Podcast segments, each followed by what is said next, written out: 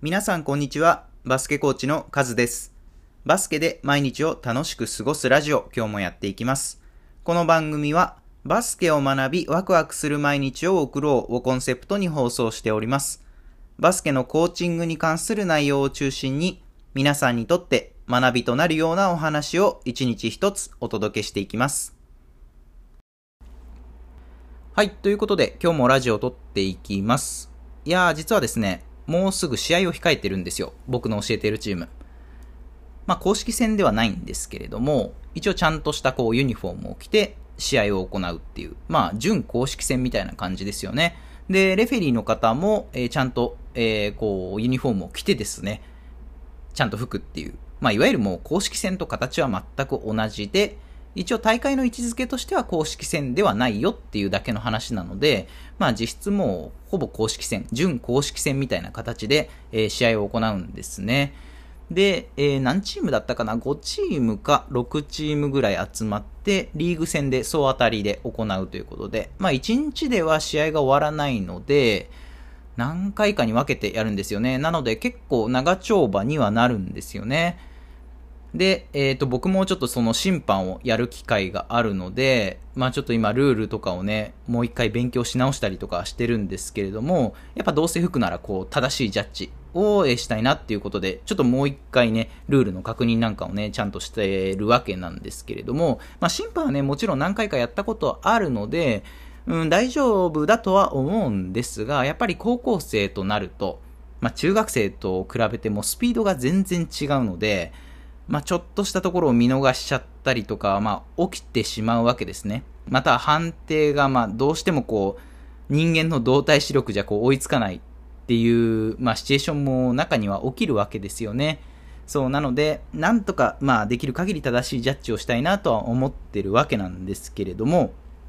今日はですね、まあ、そんな審判にまつわる、まあ、審判にまつわるというか、審判についてのお話をしようかなと思います。まあ、直接的に審判のジャッジはこうだよとか、なんかそういうお話ではなくて、審判をやるとバスケは上手くなるよっていう、そういうお話をしていこうかなと思います。テーマはですね、審判をやるとバスケが上手くなる3つの理由ということでお話をしていきます。要はですね、まあ、バスケットプレイヤーであれば、当然バスケの練習をするわけなんですけれども、実はこれ、バスケの練習だけじゃなくて、審判もやると、まあ、バスケットプレイヤーとして成長するよっていうことですね。そう、審判をやると、バスケって上手くなるんですよ。まあ、その理由は3つあるよっていうことでお話をしていきます。これも先に結論言っておくと、その3つはですね、選手とは異なる目線でコートを見ることができるっていうことなんですね。これがまず理由の1つ目です。選手とは異なる目線でコートを見ることができる。で、2つ目が、ルールを熟行する、まあ、よく考えるってことですね。ルールを熟行する癖がつくからっていうことです。これが理由の2つ目。で、最後、理由の3つ目が、批判を受けるからっていうことなんですね。批判を受けるから。もう一度言うと、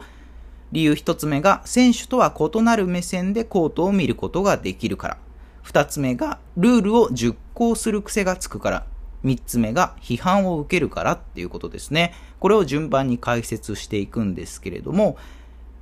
まず一つ目ですね。審判をやるとバスケが上手くなる理由一つ目。選手とは異なる目線でコートを見ることができるっていうことなんですけれども、まあこれは容易に想像がつくと思います。まあ審判って、まあ今ではね、もう3人体制が当たり前にはなったんですけれども、まあ、やっぱり学生の試合ってなると、まだ2人体制がほとんどなのかな。まああんまりその上のチームじゃない限りは、まあ地区のその大会とかだったら結構2人体制が多いのかなっていう印象ですね。で、えー、2人体制の場合、まあ、リードとトレールって、まあ、聞いたことあると思うんですけれども、まあ、リードっていうのは、えっ、と、審判が2人いて、えっ、と、攻める方向の先頭に立つ、まあ、要はゴール下を見るような、えーそういう審判ですね。それをリードって言います。で、トレールっていうのは、まあ、追いかけるっていう意味なので、まあ、コート全体、まあ、攻める方向の最高峰から、一番後ろから、えー見るような、まあ、そういう審判のことですね。えーまあ、そういうリードとトレールっているんですけれども、まあ、トランジション、まあ、攻守の切り替えが起きるたびに、このリードとトレールっていうのは、まあ、えっ、と、交代して、で、いろんな角度から、えー審判っていうのは、まあ、コートを見ることができるわけですね。そう、要はトランジションのたびに、こう、様々な視点で、まあ、コート全体を見れるわけなんですよ。これが実は、えーと、バスケットの上達にはものすごく大事なんじゃないっていうふうに、えーと、思うわけなんですよ。まあ、例えばそのリードの審判。要はゴール下で、まあ、え、ー、と、ゴール下の争いを、まあ、しっかりジャッジするような、そういう審判っていうのは、あ、なるほど、このタイミングでこの選手は面取りするんだなとか、あ、このタイミングでカウンターに行くんだなとか、まあ、あとは、あ、こういう体の使い方をして、えっ、ー、と、ボックスアウトするんだなとか、まあ、なんかそういうことがいろいろね、審判目線だと見えるわけなんですよ。そう、あとトレールの審判も実は結構いろいろ発見があって、まあ、結構ボール回しとかがこう全体的によく見えるんですよね。あ、このタイミングでこっちの、えっ、ー、と、インサイドを狙うんだなとか、あ、このタイミングでバスケットカットしていくんだなとか、こう審判目線で見るからこそ見えるプレーっていうのが結構あるんですよね。そう、これが、やっぱりバスケット上達にはね、結構欠かせないなっていうふうに、うん、思うんですよね。そう、なので、審判をやってると、本当に気づきがあるんですよね。あ、このチームってこういう風に戦ってるんだって、こう、なんかこう、ベンチから見てるのとは全く違う、こう、感覚を味わえるというか、なんかこう、チームを全く違う角度から見てる。なんか、その表と裏じゃないですけど、コインの表しか、そのベンチに座ってる時はコインの表しか見えないのに、審判をやるとコインの裏が見えて、こうすごい新鮮な気持ちになるんですよ。まあちょっとあの例えが変かもしれないですけど、なんかそういう新しいバスケットを発見できるんですよね。そう、それが結構その技術にとってはプラスなんじゃないかなっていうのがまずその理由の一つ目ですね。で、まず、えー、っと、選手とは異なる目線でコートを見ることができるっていうことをお話ししました。で、えー、と続いて2つ目ですね。審判をやるとバスケが上手くなる理由ということで、2つ目。これはルールを熟考する癖がつくからっていうことですね。ルールを熟考する。まあ、ルールをよく考えるっていうことですね。で、バスケは、当たり前ですけど、まあ、ルールのもとで動いているわけですよね。まあ、これ見方を変えると、ルールを味方にしてうまく戦っていくことがバスケにおいてはものすごい重要なわけですよ。ルールを味方にするっていうのはどういうことかっていうと、うん、一番わかりやすいのは24秒のショットクロックですかね。これはディフェンス目線ですけど、要は、オフェンス側はボールを保持してから、24秒以内にシュートを打たなければいけないわけですよね。じゃあその24秒のルールを利用してディフェンスは24秒間一生懸命守ってシュートを打たせなければもう自分たちのボールになるわけですよ。まあこれはわかりやすいと思います。24秒ショットクロック。まあルールを味方につけるっていうことですね。まあ、あとは8秒バイオレーションとかもありますよね。バックコートからフロントコートまで8秒で運ばなければいけない。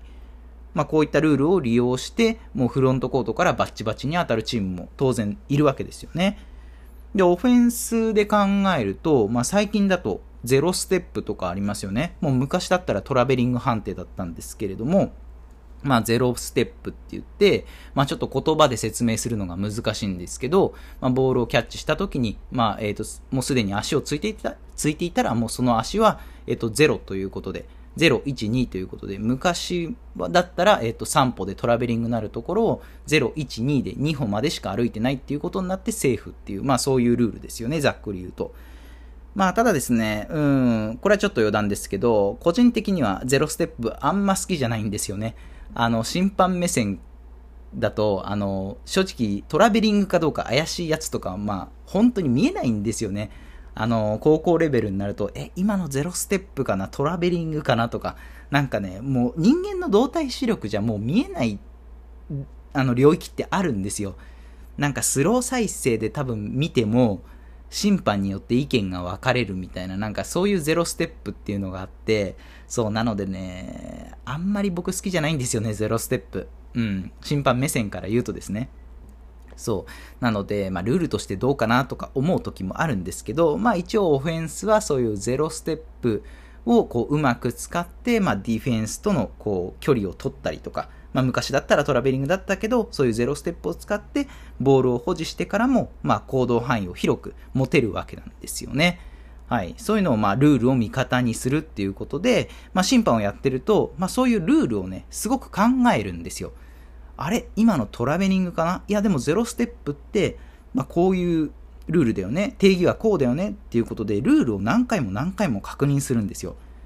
そう。そうすると、やっぱりそのバスケットって先ほども言った通り、ルールを味方にして、こう、うまく戦っていくっていう、まあそういうところが大事になってくるので、結構それが、まあプレイヤーとしても必要な技術ではあるので、能力でもあるので、まあ、結果、巡り巡ってバスケットが上手くなるっていうことにつながるわけなんですよね。うん、これは面白いなっていうふうに思うんですけれども、はい。ということで、ルールを熟考する癖がつくからっていうのが、まず、えっ、ー、と、理由2つ目ですね。で、最後、理由3つ目なんですけれども、これちょっと視点が変わって、批判を受けるからっていうことなんですよ。そう、審判やってると、批判受けますよね。いや、おかしいだろ、今のジャッジとか、まあ、選手とか、選手はあんまないかな。うん、ベンチとかが結構言ったりするんですよね。えー、今のファールじゃないの？とか、歩いてるでしょとか、なんかそういうことをね、すごい言ってくる、えー、まあ、ベンチもあるわけですよ。本当は良くないんですけれどもね。まあ、審判やってるとね、まあ、批判はもうつきものなんですよ。で、自分も何回もあります。で、えっ、と、いつだったかな、あれ。ないつだかの練習試合の時に、もう明らかこれはトラベリングだなと思って、まあ、吹いたんですよ。そしたら、もう相手の、その、監督がですね、絶対トラベリングじゃない、今のは違うっていう風にもう強く言ってくるわけですよね。まあ練習試合なんで、まあ、そんなね、テクニカルファールとかは取んないですけど、いやいやいやって思いましたね。でもやっぱりそうやって批判されるたびに、いやだってもう明らかおかしいよね。だってあの時こういう風にしてボールをもらってこういう風にしてドリブル突き出ししたからトラベリングだよねっていう風にルールをやっぱりこう振り返るわけですよ。そうやってルールを振り返るたびに自分のジャッジを振り返るたびにやっぱりこうバスケについて学ぶわけですよね。まあ要はバスケ感が磨かれるんですよね。そうやって批判を受けるたびにいや今のはこうこうこういう理由でこうだからトラベリングだとか、こうだからファールだっていう風に、まあ先ほどのルールを熟考するっていうところにもつながるんですけど、そういう風に自分のジャッジを振り返ることで、こうバスケ感っていうのがね、どんどんどんどん磨かれていくんですよね。そう。で、一方でですね、その、バスケ感が磨かれないっていうケースっていうのはどういうケースかっていうと、これやっぱり審判をやらない。いろんな方向からバスケを見ないっていう選手はこうバスケ感が磨かれないんですよ。要はそのプレイヤーとしてただバスケをやってるだけだと、その自分のプレー、自分しか見えないわけですよね。自分目線でしかそのバスケット、プレイヤー目線でしかバスケットが見えないわけですよ。そうすると、やっぱバスケ感ってね、凝り固まっちゃうんですよね。こうなんか視点が一つっていうか、それで凝り固まっちゃうので、やっぱりそれは審判をやることで、こう多角的にこうバスケを見ることができて、それが、結果的にこう、うん、プレイヤーとして成長する、まあ、きっかけになるんですよね。そうなので、審判って大事だなって僕は思ってるんですけれどもね。で、そうやってバスケの、まあ、考え方が整理されていくんですよね。いや、だってこうこうこうだからこうだよねっていうふうに、こう理屈、まあ、論理立てて考えることで、自分のバスケに対する、まあ、思いもそうですけど、バスケをどう捉えてるのか、バスケをどう感じてるのか、バスケをどう見てるのかっていうところをこうロジカルにこう考え直すきっかけになるんですよ。そうなので、まあ、批判受けるっていうのは結構精神的にはしんどいんですけど、やっぱりそうやって、まあ、成長していく。プレイヤーとしても成長していくっていうところですね。はい。これが理由の3つ目になります。はい。じゃあ、どうすればいいかっていうところを最後にお話しして終わりにしようかなと思うんですけれども、えっ、ー、と、まあ、これは、選手には審判をやらせようねっていうことですよね。コーチは、まあ、選手に積極的に審判をやらせることって、え僕は大事だと考えてます。まあ、練習の時に最後ゲームをやるんですけれども、まあ、その時も、まあ、積極的にこう審判をやってみようねっていうことをね、選手にはお伝えをしてるんですよ。やっぱりそういうことで、審判をやることで、選手たちは違う目線でバスケットを見ることができる。で、新しい気づきが絶対にあるんですよ。審判をやることで。そうそれが巡り巡って自分のプレーに反映されていく結果技術が伸びていくバスケが上手くなっていくっていうことが起きるので選手にはね積極的に審判をやるように僕は伝えてますやっぱりね大事ですね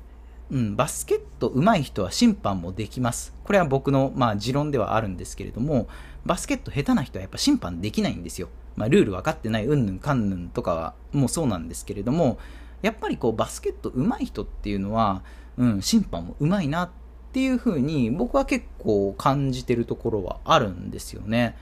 うん、そう。なので、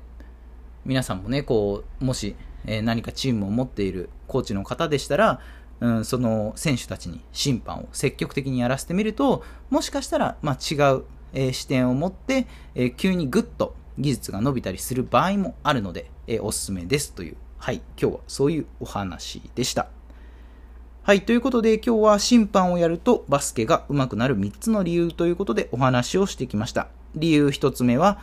選手とは異なる目線でコートを見ることができるから。2つ目が、ルールを熟考する癖がつくから。